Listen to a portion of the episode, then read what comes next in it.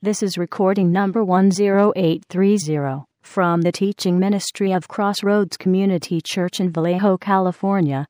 This is the twenty-first message in the Outpouring series by Randy Boldt. It was recorded on Sunday morning, August twenty-third, two thousand nine. This message is titled, Full Circle.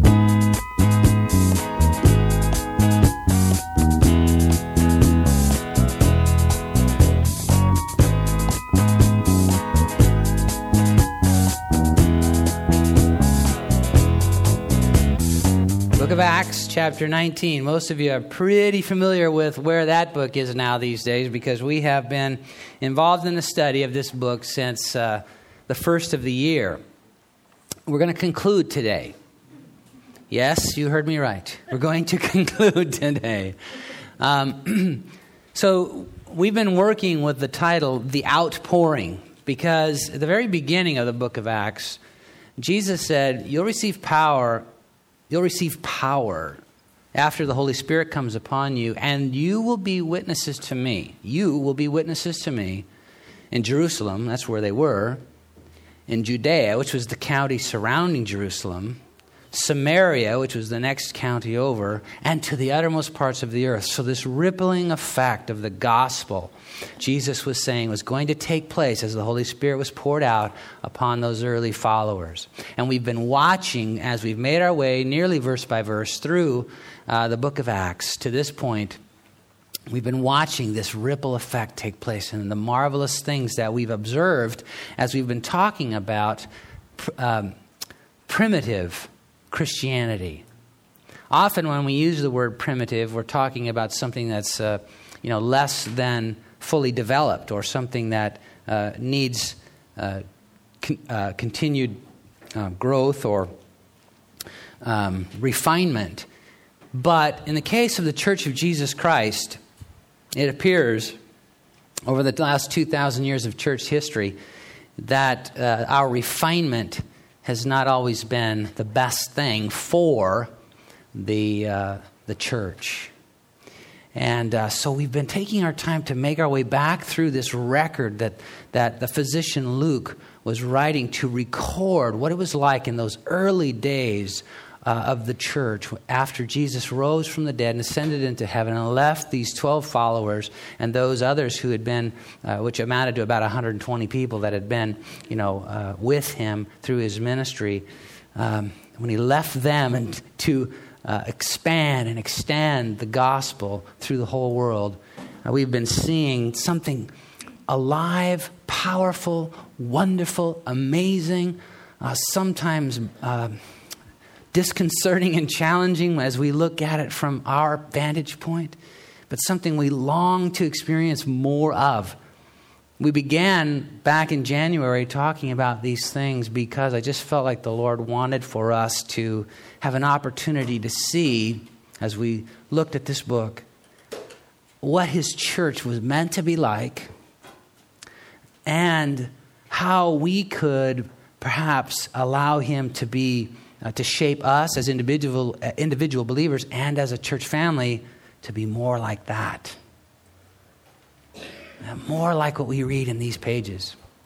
Now, the book of Acts continues on for another ten chapters or so. Um, but we're going to close up here today at chapter nineteen, the first part of, of chapter nineteen, because n- not that the balance of the book isn't worthy of study, it certainly is, um, and maybe we'll do it at another time, but our purpose in engaging in this study kind of is fulfilled at this point, because what happens from here on is uh, the Apostle Paul, who's become a major force in the in the church in those early days and has been responsible with his missionary journeys uh, of taking the gospel into Asia and then into Europe, um, is uh, now he, he, he he'll return to um, Jerusalem, where you know, events will unfold that will cause him to be, as a prisoner, taken to Rome. And so the, the balance of this book surrounds uh, Paul and his personal ministry as opposed to the expansion of the church. And so our purpose kind of is fulfilled here today, and that's why we're going to uh, conclude at this point. Um, But we're going to be talking about uh, how in chapter nineteen, the first twenty verses, we really come full circle, full circle. Now, when I perform weddings, uh, you've you've seen this before. I can't get my ring off to, to illustrate, but um, I uh, I will often take the rings of the bride and groom and and remark about a couple of things. One, the the precious metal that the ring is made of, and the gemstones that may be a part of it, and how the value of that speaks so highly about what we, how we value marriage and our, and our relationships in it. But I'll also talk about the shape of the rings, a circle, and the circle really uh, goes on and on. Where's the beginning and the end of a circle? When we talk about full circle this morning, we're not talking about having completed something. Sometimes that term is used that way. Full circle, you, you make your way and you come to the end and stop. But I mean it today more in, in the terms of I when I was des- when I described the rings that married couples are going to place on their on each other's hands, is that there is no beginning or end to it.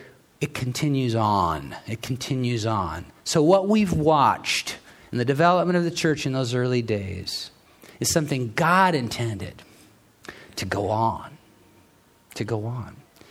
And uh, as we're going to look at the church that develops in a city called Ephesus, in, which would be located in modern-day Turkey, so in Asia Minor. The gospel has spread through Paul's ministry to this city. And the church that develops there in Ephesus is, the, the description that we will look at this morning is so much the same as what we read about so many months ago when we talked about the church in Jerusalem, the first church. And it's just so thrilling to me to see that even though so many miles and so many cultures have been bridged by the gospel, God's intentions for what his church should be like have not changed. And even as the gospel has rippled out from Jerusalem and now all the way into Asia Minor, and then we'll see how even from there and from the Ephesian church, it touches uh, many other parts of Europe and Asia, the basic characteristics of, a, of primitive Christianity or primitive church remain. So let's take a look, beginning verse one, chapter nineteen. And it happened while Apollos was at Corinth, that Paul, having passed through the upper regions, came to Ephesus. Some of you will remember that last week we left off with Paul beginning his third missionary journey. On his third missionary journey, he doesn't really cover any new ground. He revisits places that he's been. And uh, you'll also remember that we've talked about within the last few weeks about a guy named Apollos who became a... a, a, a A powerful protagonist for the for the gospel of Jesus Christ. He was a teacher and evangelist. And how, remember when we were talking about take this job and love it, remember Aquila and Priscilla added to the um, development of this guy Apollos. These tent makers, God used them to instruct him more fully in the way of Jesus Christ. Anyway, Apollos has now left from Ephesus, gone to Corinth, and while he's there, Paul is making his way and comes to Ephesus. And finding some disciples, verse two, he said to them, did you receive the Holy Spirit when you believed? So he encounters now, uh, Paul has already been to Ephesus and established a church there. He left Aquila and, uh, and Priscilla there, remember? And then Apollos came and ministered in, in Ephesus. So there's been ministry going on and a church established there. Uh, but Paul, when he revisits Ephesus, finds this group of believers that we'll find in a few minutes, numbers about a dozen, and they've received the gospel and they've come to faith in Christ, but there's a few things kind of not quite squared away in terms of their understanding about some of the basics of their faith. So we don't know how that happened. We don't know if they received the Lord as a result of Apollos' ministry or uh, Aquila and Priscilla's ministry or Paul, Paul's first visit. Likely none of those scenarios Uh, resulted directly in these this group of people receiving the Lord. They are probably second-generation believers. So that uh, Aquila and Priscilla and, uh, and Apollos and Paul, as they administered and, rece- and people received the gospel, they communicated the gospel to their friends and neighbors. And somewhere along the line, you ever played that game telephone? Somewhere along the line, some things didn't get quite transmitted. But hallelujah, it's okay. And I point this out because you and I, we we're always just a little bit nervous about, you know, what if what if God puts me in a position to, where somebody asks me, how could they be saved? Or what's this whole thing about Jesus all about? I don't know what I'd say. I don't know what you'd say either, and sometimes I worry about that. But, but, but God doesn't worry about that. That's the beauty of this whole thing. That's why I started off this uh, segment with that video, because he's not interviewing us to make sure that we're theologically, you know, that we're graduates of some theological seminary before he sends, he entrusts us with the gospel. He simply says, go. Take take this, this vibrant, vital testimony of your life in Jesus and spread it around. It's okay, because eventually things will get cleaned up. Paul will show up and straighten out their theology, you know, like he does here. So he finds these people. Did you receive the Holy Spirit when you believed? And yes, they did, by the way.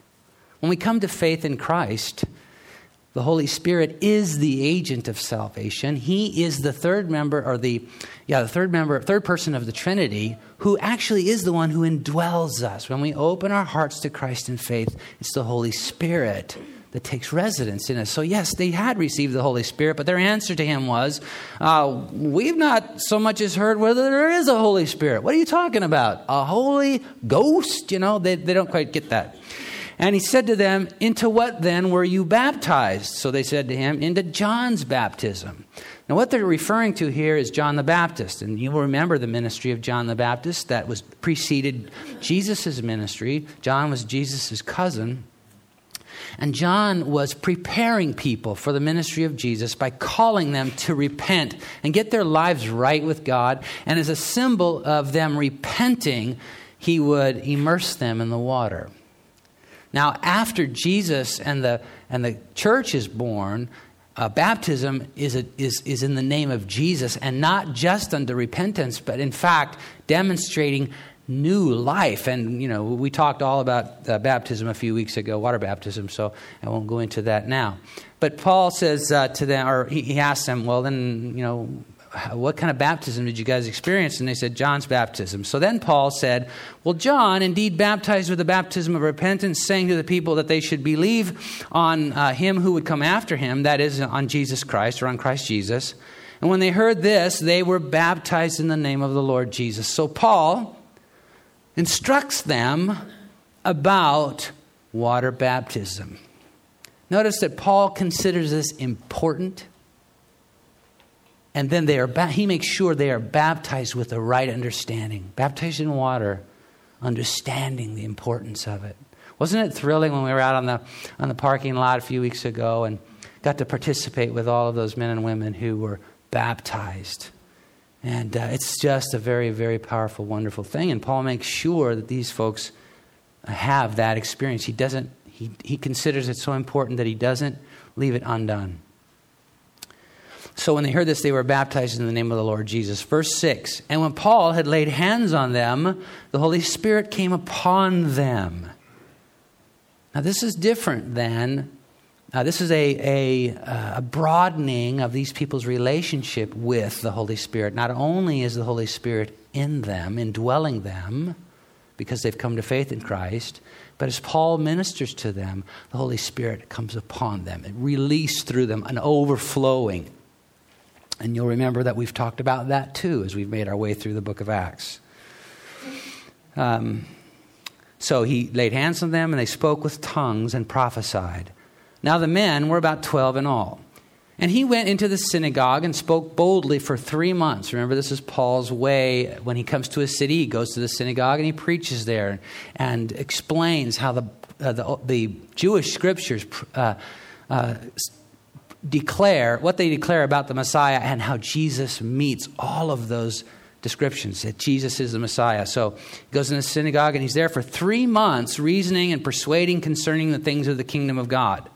But when some were hardened and did not believe, but spoke evil of the way. And that's what, you know, this, uh, that's what Christianity is being called now by by the uh, non-believers or or uh, unbelieving Jews or Greeks or Romans. They're they're being called, it's called the way, the way. So he says some people are speaking evil of the way, um, before the multitude.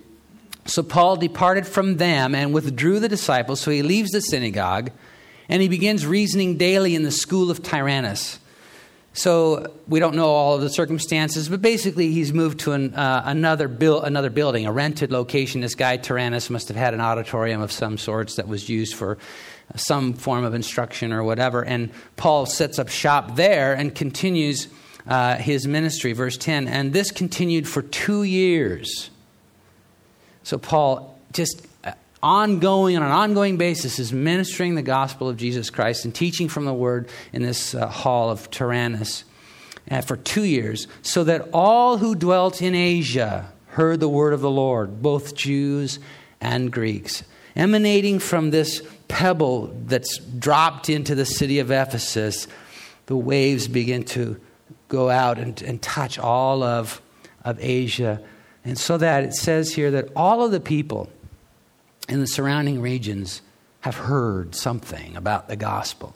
Verse eleven, now God worked unusual miracles by the hands of Paul, so that even handkerchiefs or aprons were brought from his body to the sick, and the diseases left them, and the evil spirits went out of them. I want you to note here that it isn't the healings or the deliverances that are unusual. Let's just get that on the record. What's unusual is the mode that these miracles, by which these miracles take place. That handkerchiefs or aprons, from having touched Paul's body, people will take those and say, here, be healed. And God was gracious to miraculously heal people. Uh, verse thirteen, then some of the itinerant uh, Jewish exorcists, you know, you get what that means. These are these are Jews. These are not Christians. These are Jews who uh, try to help people who have uh, problems with demonization. And uh, they took it upon themselves to call the name of the Lord Jesus over those who had evil spirits. They started to see that Paul and the other disciples were kind of having some uh, effect and impact on people's lives in in. Uh, uh, breaking demonic strongholds and bondages in the name of Jesus. So they said, well, we'll give that a whirl. And uh, so they started uh, to call the name of the Lord over those who had evil spirits, saying, we exorcise you by the Jesus whom Paul preaches. Um, also, there were seven sons of Sceva, a Jewish high priest, who did so. So this, this particular group of, of uh, itinerant um, exorcists, Jewish exorcists.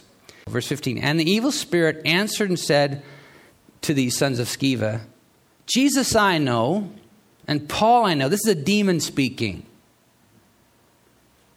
You know, these sons of Sceva said, in, in the name of the Lord who Paul preaches. A demon speaks back to them and says, now, Jesus I know, Paul I know, but who in the heck are you? Then the man in whom the evil spirit was leaped on them, overpowered them, and prevailed against them, so that they fled out of the house naked and wounded. Verse sixteen, or excuse me, seventeen. This became known, this incident became known both to all Jews and Greeks dwelling in Ephesus, and fear or reverence or awe fell on them all. And the name of the Lord Jesus was magnified. Why? Not because of the, you know, uh, intensity uh, of this particular encounter, but because people, when they heard about it, realized that, you know, this is serious stuff. This isn't just some sort of philosophy that intelligent people are battering around. This is real. This touches people's lives. And they were sobered by that. Um, and it says, fear fell on them all, and the name of the Lord Jesus was magnified. Verse eighteen, and many who believed came confessing and telling their deeds. The result was that people who were called Christians, people who were followers of Christ, were sobered up by the fact that this is not just some sort of fairy tale. This is not just some sort of re- another religion. This is the real deal. And it's life and death. And there is a real conflict between the kingdom of darkness and the kingdom of light. I want to make sure I'm on the right side. And so they start confessing their sins. Even though they've been, they've come to faith in Christ and had their sins forgiven, they're still, you know, you come to Christ, you cross that boundary from doubt into the faith, and you know you're not instantaneously Mother Teresa. There's stuff, right? Following us in our wake that God begins to deal with. That's that process is called sanctification. That's a holy word. You can just write it down and, I don't know, memorize it or something. You certainly won't be using it in daily conversation, I'm sure. But that's that's what the Bible refers to when it says to be sanctified or sanctification, that process of God starting to deal with our junk. So these people, they said, wow, I want to be on the right side here. And they they, they come confessing their, their junk. Also, verse nineteen says, many of those who pra- who had practiced magic, or and, and that and we're not talking about magic tricks here. We're talking about um, false False gods, false religions. We're talking about cultish practices, you know, witchcraft, things like that. These people who had practiced magic brought their books together and burned them in the sight of all. And they counted up the value of them, and it totaled fifty thousand pieces of silver. I remember when I was um, a, a teenager, and, and I was so into some... Uh, how many had a chance today, uh, this past week to take a look at some of those old pictures of me in, in that band that I sent you? Okay, okay so picture that guy. Okay, uh, and, and he and that guy, that guy used to be so much into, you know, music that that's what I that's what I lived for, and uh, I used to. Well, I won't even go into it, but I was the guy when they used to have record stores, you know. And I know nobody knows what that is anymore, but I, I used to be the guy waiting outside, you know, for, for them to open the doors. And then I'd be there, standing there when the people are unloading the shipments of these newly pressed albums of my favorite artists. That was me. So I, I was that guy. But when I really gave my life to the Lord, and, and I really, I, you know, when I came to, to Christ as a, as a young man, I, I just, young teenager really, I, I mean, I went whole hog. And I've never looked back. But one of the things the Lord started to deal with me was that I I had made music my God. And uh, the Lord made it clear he wasn't going to compete with something else in my life. And so I, I, I had this one day where I just, I gave away. And I, I should have burned them. But it would have been a toxic mess. So I gave away all of my albums and, you know, fifty thousand pieces of silver. I don't know what that relates to in terms of dollars, but it was a sizable chunk of money for a teenager that I was giving away that day.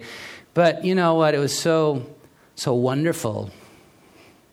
I had to, I had to start writing my own songs because I didn't have anything to listen to, but, but, but, you know, um, it was so wonderful to be free of that and just be focused on God, not have, you know, this, this stuff going on in my, in my life. And so that's what happens here. These people, they get serious about God, and they start, you know, getting rid of all the stuff that that com- uh, would conflict or po- pollute their relationship with God in any way. Verse twenty. So the word of the Lord grew mightily and prevailed.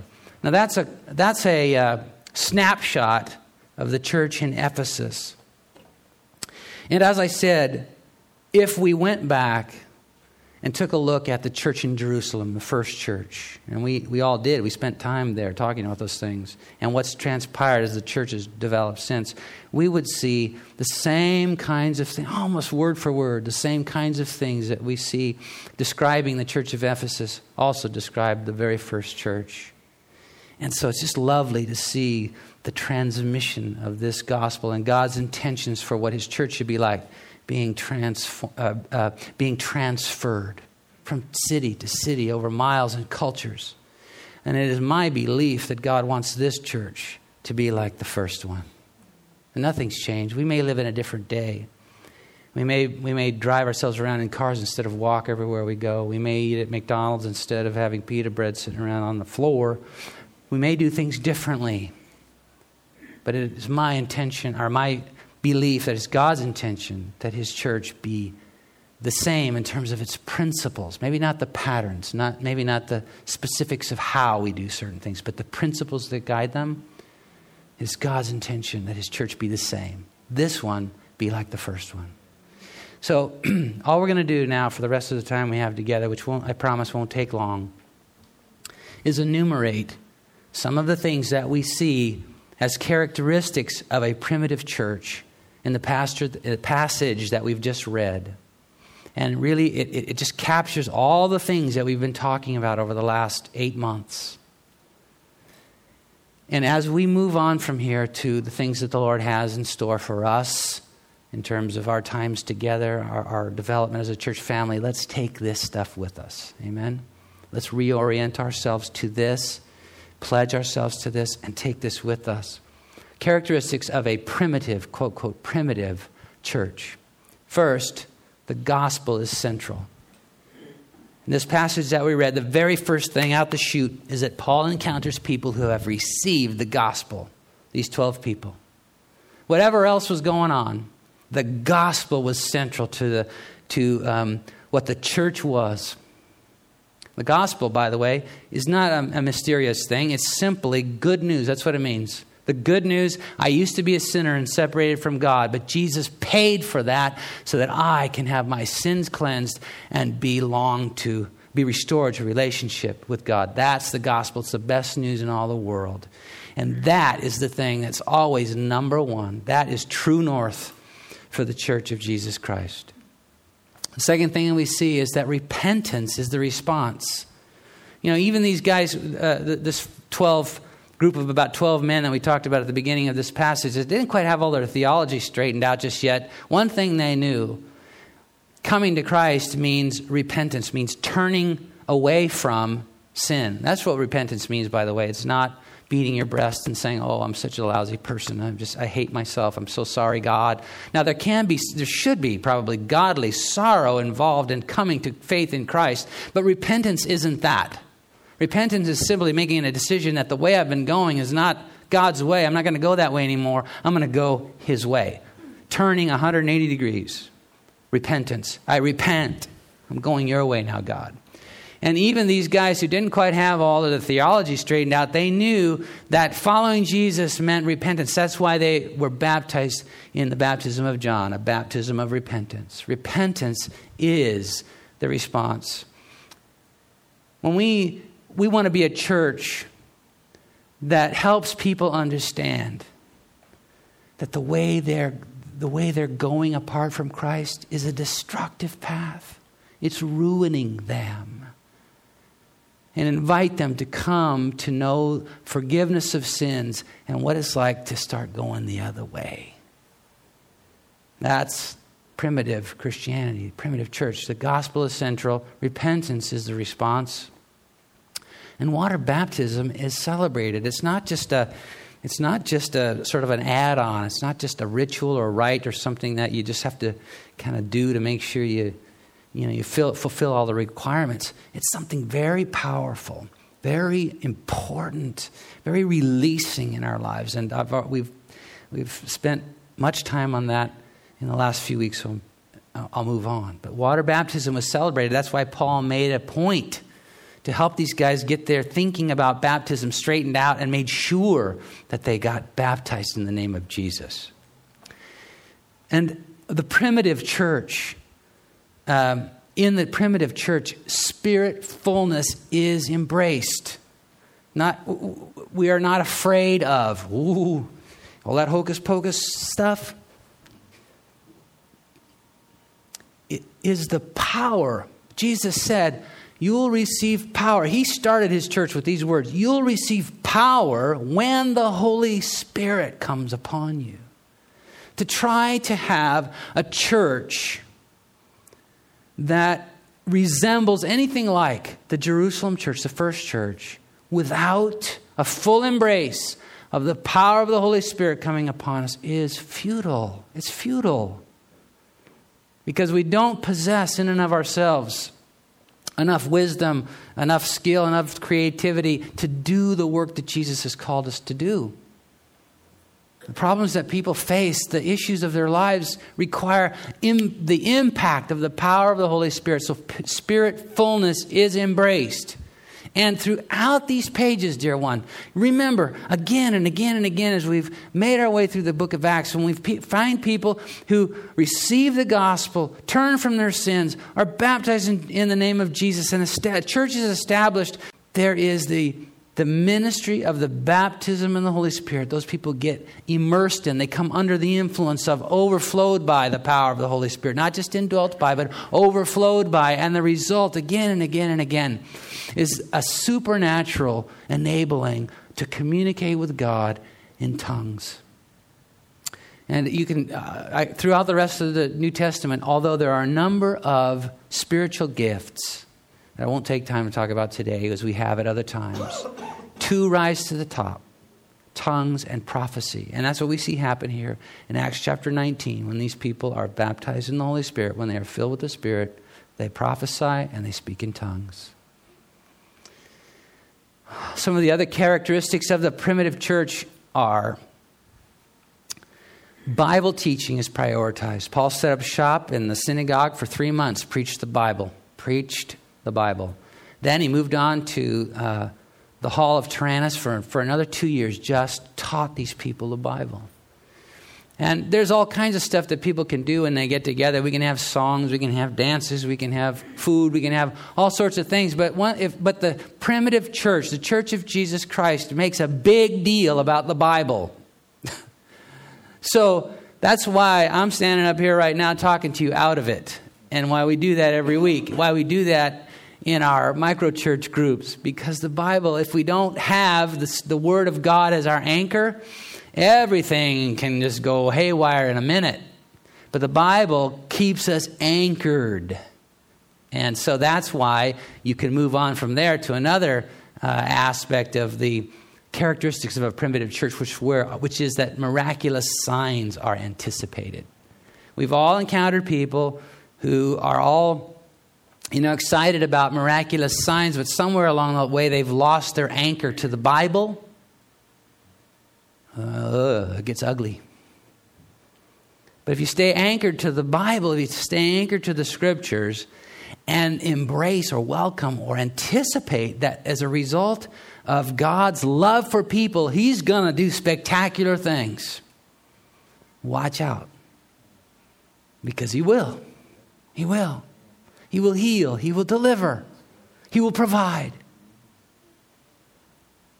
Two things kind of rise to the surface in terms of the things, miraculous things that God is doing. Healing is one of them.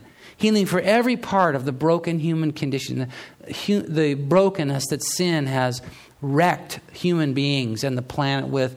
God brings healing, physical, emotional, spiritual. The other thing is uh, deliverance, or breaking the strongholds of bondage on people, demonic bondage on people's lives. One of the other things that is a characteristic of the primitive church is that holiness is valued. Holiness is valued. All these people, they started to wake up and say, wait a minute, this is serious business. I want to get my, I want to make sure that my life really gets in line uh, with, with God's intentions for my behaviors. And so they start confessing their sins. You know, this is, this is what I do when you guys aren't watching me, but I'm done with that. I'm done with that. And I want you to hold me accountable to it, because I don't want to live that way anymore. I'm a Christian. I'm not going to live like that anymore. Now, we all know that sometimes breaking those habits and patterns in our lives is a, is a process. Sometimes it involves deliverance ministry. But almost always it involves accountability of some por- some sorts. And so that's why these people were confessing. Look, I need your help. Hold me accountable. I don't want to live this way anymore. I'm a follower of Christ. They got serious about how they're, about the behaviors of their life. And then they said, you know what? And I got a bookshelf at home full of nasty stuff. I got a bunch of crap on my computer that ain't going to be there anymore. I'm hitting the delete button today.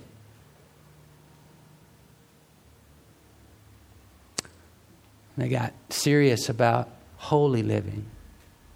And then finally, expansion is the result. It says in verse twenty that the uh, the word grew. It grew. When people live like this, when a group of people commit themselves to following Christ in this way, people are drawn to it. You were drawn to it. I was drawn to it. We know intuitively that the life we're living ain't working out so good.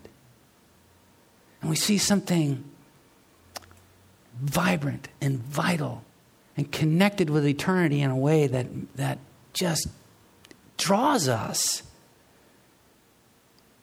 And I believe the Church of Jesus Christ, this one, when we shape, when we intentionally allow ourselves to be shaped by God so that we look more like the first one, people will be drawn to Him as a result. And the impact ripples out from there. So you had Jerusalem, and the impact rippled out from there to Ephesus. From Ephesus began to ripple out again and touch all of Asia. All the Jews and all the Greeks, it says, heard about the gospel. The gospel spread. I believe God is still up to that same kind of stuff. How about you?